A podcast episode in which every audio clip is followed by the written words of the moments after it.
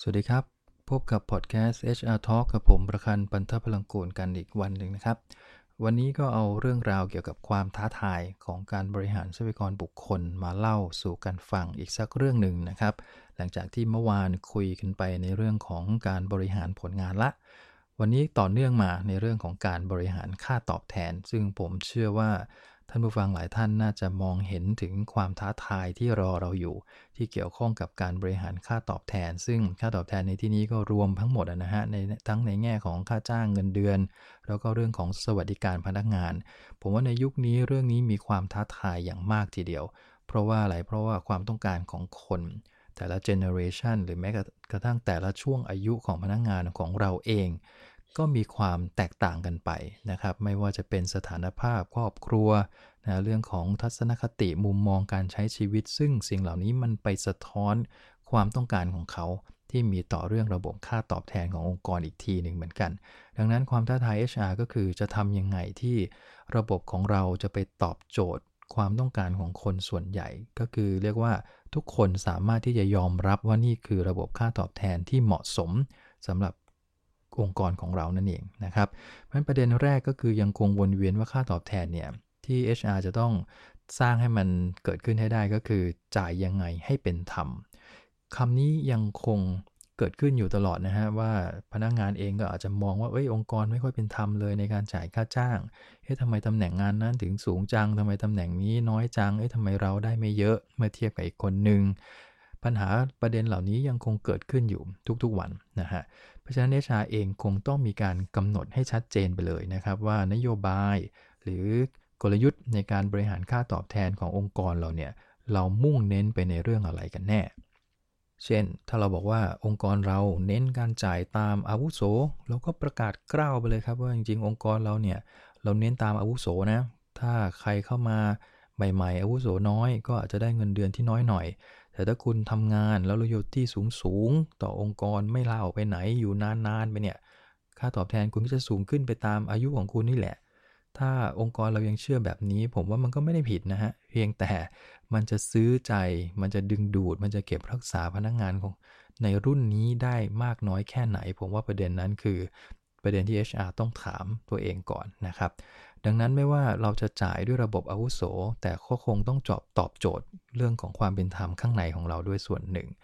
เอาในชีวิตจริงก็ได้เรื่องของ seniority based pay เนี่ยผมว่าในยุคนี้มันคงไม่ค่อยมีใครสนใจหรือว่าไม่ค่อยมีใครยอมรับกันสักเท่าไหร่ละเพราะเขายอมรับกันอยู่ที่ความสามารถอยู่ที่ผลงานของตัวพนักงานมากกว่าดังนั้น strategy ในการจ่ายที่ทำให้องค์กรแล้วก็พนักงานรู้สึกเป็นธรรมก็คือองค์กรต้องเขียนให้ชัดนะครับว่าเราจะบริหารค่าตอบค่าตอบแทนเนี่ยอยู่บนพื้นฐานของหนึ่งหน้าที่ความรับผิดชอบของงานสองผลงานที่เกิดขึ้นในแต่ละปีโดยที่มุ่งไปที่ตัววัดผลงานความสำเร็จของงานและอีกด้านหนึ่งก็คือพฤติกรรมที่มันสอดคล้องกับวัฒนธรรมขององค์กรเป็นต้นถ้าสองตัวนี้ดีนะฮะเราก็จะตอบแทนผลงานพนักงานในในในระบบนะครับที่ดีขึ้นหรือว่าสูงกว่าคนที่ทำได้น้อยกว่าหรือว่าดีน้อยกว่านั่นเองซึ่งนี่ก็คือความท้าทายตัวแรกที่เราต้องเคลียร์นะฮะว่าองค์กรเราจะจ่ายด้วยพื้นฐานอะไร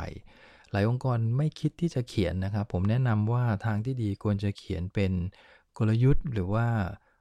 การบริหารค่าตอบแทนขององค์กรเนี่ยว่าเราจะมุ่งเน้นอะไรเจตนารมณ์ที่จะจ่ายเราจ่ายเพื่อตอบโจทย์อะไรเขียนไว้เลยนะครับเพื่อทุกครั้งที่พนักงานเข้ามาใหม่เราจะได้เอาสิ่งเหล่านี้ให้เขารับทราบว่านี่คือวัตถุประสงค์ของการบริหารค่าตอบแทนขององค์กรเรานะ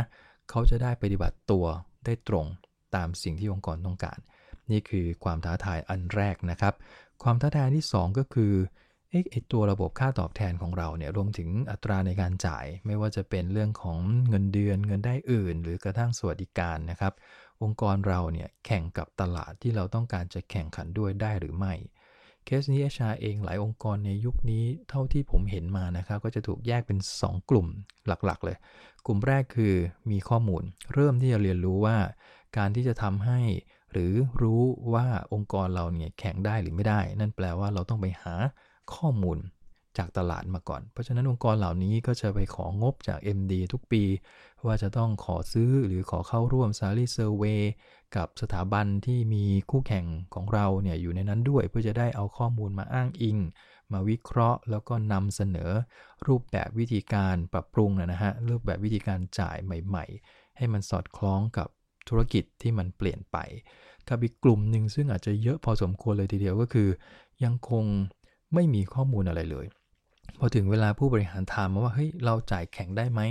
เอช อาร์ ก็ใช้ความรู้สึกเลยฮะบางคนนี่ใช้ความรู้สึกค่อนข้างเยอะทีเดียวว่าเอ้ยผมว่าจ่ายได้นะเพราะอะไรก็เพราะว่าเรายังหาคนได้ก็เพราะว่าเรายังจ่ายสูงกว่าราชการอะไรต่างๆซึ่งเราไม่มีตัวเลขในการพิสูจน์ใช้ความรู้สึกใช้ลักษณะของการคุยกับคนอื่นเป็นหลักซึ่งสิ่งเหล่านี้มันอาจจะพิสูจน์ไม่ได้ในเชิงสถิติดังนั้นความท้าทายที่ตามมาคือถ้าเราอยากจะรู้ว่าองค์กรเราแข่งขันได้หรือไม่ผมมองว่าเราคงต้องหาข้อมูลแล้วล่ะยุคนี้ข้อมูลข่าวสารมันมีเยอะนะครับสถาบันที่ทำเรื่อง Salary Survey ดีๆก็มีเยอะท่านลองไปหาดูนะครับเพื่อจะได้มีข้อมูลเป็นแหล่งอ้างอิงที่ดีสำหรับการที่จะคุยกับผู้จัดการคุยกับผู้บริหารเรามีข้อมูลแบ็กอัพแบบนี้มันค่อนข้างจะเป็น professional มากกว่าการที่ไม่มีข้อมูลเลย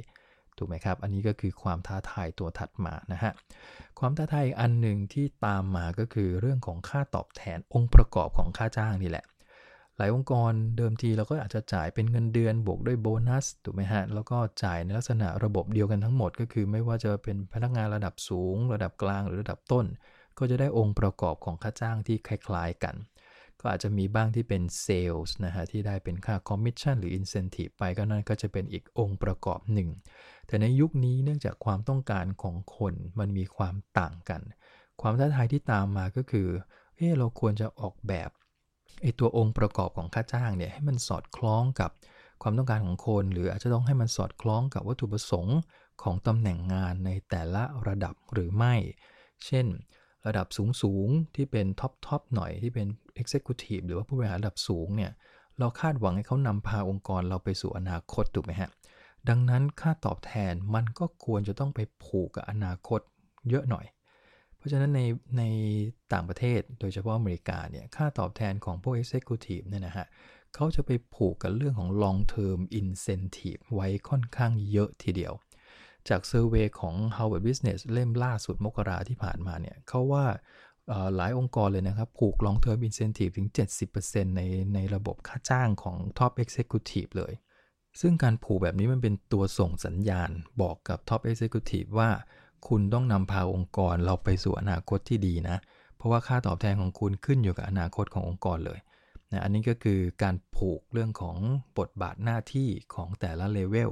กับระบบค่าตอบแทนส่วนคนที่อยู่ในระดับล่างที่ทำงาน day to day ไปเรื่อยๆเราก็อาจจะผูกใช้เงินเดือนเยอะหน่อยกับเงินกระตุ้นผลงานที่เรียกว่า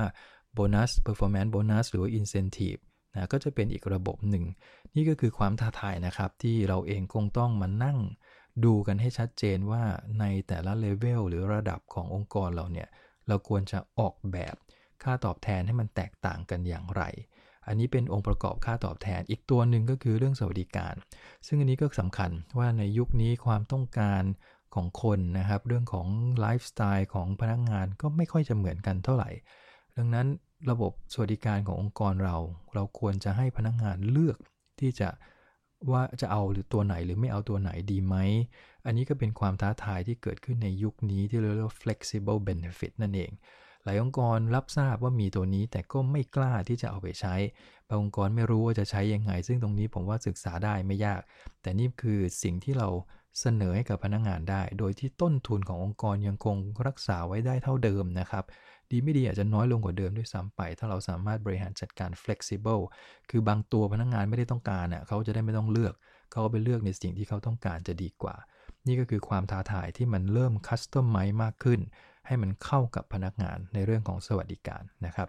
ถัดมาอีกเรื่องนึงที่มันท้าทายในยุคนี้ผมว่ามันก็ยังคงท้าทายไปเรื่อยๆนะครับก็คือการเชื่อมโยงผลงานที่เราคุยกันไปเมื่อวานกับเรื่องของค่าตอบแทนว่าเราจะจ่ายยังไงดีเชื่อมโยงยังไงซึ่งจริงๆแล้วระบบรางวัลที่เกี่ยวข้องกับค่าตอบแทนโดยตรงเนี่ยในยุคนี้ก็มีอยู่แค่สองเรื่องหลักๆเท่านั้นนะครับก็คือหนึ่งตัว base pay ว่าเราจะขึ้นเงินเดือนพนักงานยังไง เอาปัจจัยผลงานด้านไหนมาใช้ในการพิจารณาขึ้นเงินเดือนพนักงานกับอีกด้านหนึ่งคือโบนัสตามผลงานหรือบางองค์กรอาจจะมีคำว่า incentive โผล่เข้ามาซึ่งก็ไปผูกผลงานอยู่ดีสองตัวนี้เราจะไปผูกผลงานยังไงบ้างแต่ละองค์กรอาจจะคิดไม่เหมือนกันไม่ผิดนะครับบางองค์กรอาจจะบอกว่าการขึ้นเงินเดือนเรามองภาพรวมของผลงานเลยเอาทั้งผลลัพธ์ของงานเอาทั้งพฤติกรรมบางองค์กรบอกว่ารวมถึง potential ไปด้วยเลยใครที่มีศักยภาพในการนำพาองค์กรไปสู่อนาคตที่ดีได้เราจะขึ้นเงินเดือนให้เขาเยอะหน่อยเพราะว่าเรามองว่านี่คือ talent เราต้อง keep ไว้ไม่งั้นเดี๋ยวมีคนมาจิกไปนะครับส่วนคนที่ทำได้ solid citizen อ่ะก็คือให้อีกระดับหนึ่งถอยลงมาหน่อย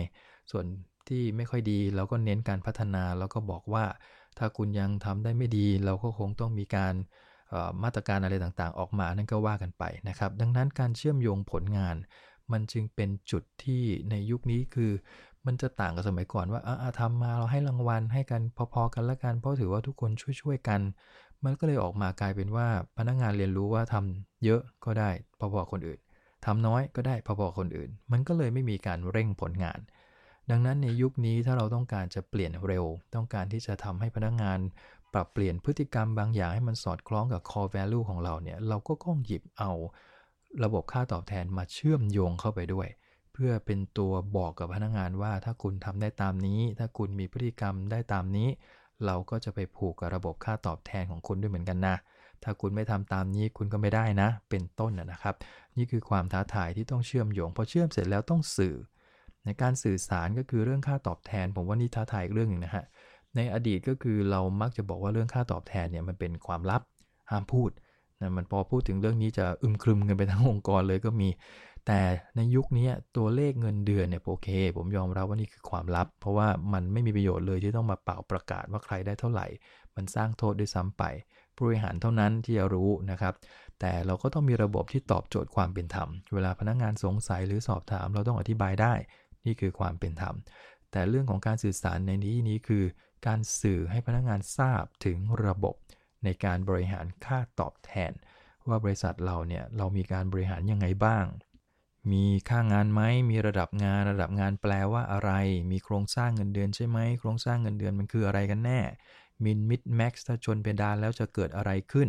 มีค่าตอบแทนอย่างอื่นไหมค่าตำแหน่งคืออะไรค่าครองชีพคืออะไรค่าวิชาชีพคืออะไรมันต้องมีคำอธิบายเหล่านี้ทั้งหมดว่าค่าตอบแทนทุกตัวที่เราดีไซน์ขึ้นมาในองค์กรมันไปตอบโจทย์เรื่องอะไรอย่างน้อยให้มีคู่มือนะครับปกติผมจะแนะนำให้เขียนเป็นคู่มือบริหารค่าตอบแทนกันเลยนะครับว่าระบบค่าตอบแทนขององค์กรประกอบไปด้วยตัวอะไรบ้างนะฮะใครมีสิทธิ์ได้อะไรแบบไหนแต่จะไม่บอกนะฮะว่าตัวเลขเป็นเท่าไหร่บอกแค่เพียงว่านี่คือระบบของเราองค์ประกอบ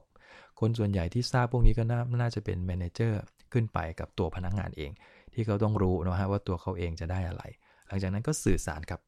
อาจจะต้องสื่อทุกๆปีว่าระบบค่าตอบแทนเราเป็นยังไงแบบไหนแข่งกับตลาดได้หรือยังตอนนี้แนวโน้มตลาดเป็นอย่างไรนะครับเพื่อสุดท้ายแล้วเนี่ยพนักงานจะได้รับทราบนะครับว่าเออองค์กรเราเองเนี่ยนะฮะยังมีการดูแลเรื่องของตัวเลขการจ่ายค่าตอบแทนและสวัสดิการให้ยังคงแข่งขันแล้วก็ทัดเทียมกับตลาดได้อย่างน้อยก็สร้างความสบายใจให้กับพนักงานถูกไหมครับว่าเขาอยู่ที่นี่แล้วมันไม่ได้ไปต่ำกว่าที่อื่นหรอกนะครับนี่ก็คือความท้าทายทั้งหมดของการบริหารค่าตอบแทนนะครับก็ฝากประเด็นวันนี้ไว้ประมาณนี้นะครับพบกันใหม่ในครั้งหน้าครับขอบคุณครับสวัสดีครับ